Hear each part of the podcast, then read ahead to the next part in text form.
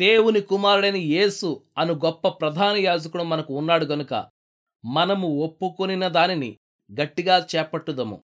మనము కనికరింపబడి సమయోచితమైన సహాయము కొరకు కృప పొందునట్లు ధైర్యముతో కృపాసనం యొద్దకు చేరుదము.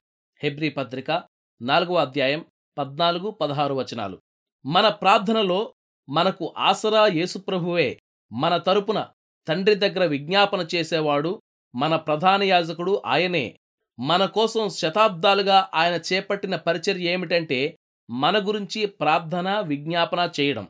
మన అతుకుబొతుకు విన్నపాలను మన చేతుల్లో నుంచి తీసుకొని వాటికున్న కల్మషాలను కడిగి తప్పుల్ని సరిదిద్ది వాటిని తండ్రికి సమర్పించి తన స్వంత నీతి విమోచనలు బట్టి తండ్రి ఆ విన్నపాలను అంగీకరించాలని తండ్రితో మనవ చేస్తున్నాడు. ప్రియ సోదరి సోదరా ప్రార్థన చేసి జవాబు రాక విసిగిపోతున్నావా? అదుగో చూడు.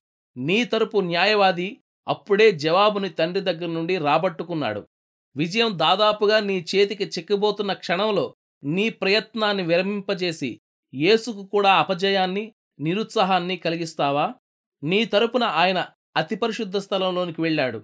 నీ సందేశాన్ని తెచ్చే రాయబారి అప్పుడే నీ దగ్గరకు బయలుదేరాడు. నీ కార్యం సఫలం అయ్యింది అంటూ సింహాసనం నుండి వచ్చిన జవాబును నీ నమ్మకం ప్రతిధ్వనింపజేయాలని పరిశుద్ధాత్మ ఎదురుచూస్తున్నాడు.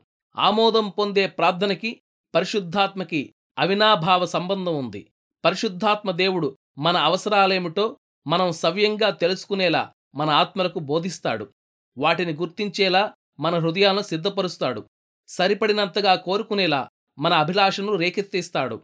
దేవుని శక్తి జ్ఞానం కృపలను స్పష్టంగా మనకు చూపించి మనకు ధైర్యం చెబుతాడు. ఆయన సత్యంపై అచంచలమైన నమ్మకాన్ని మనలో పుట్టిస్తాడు.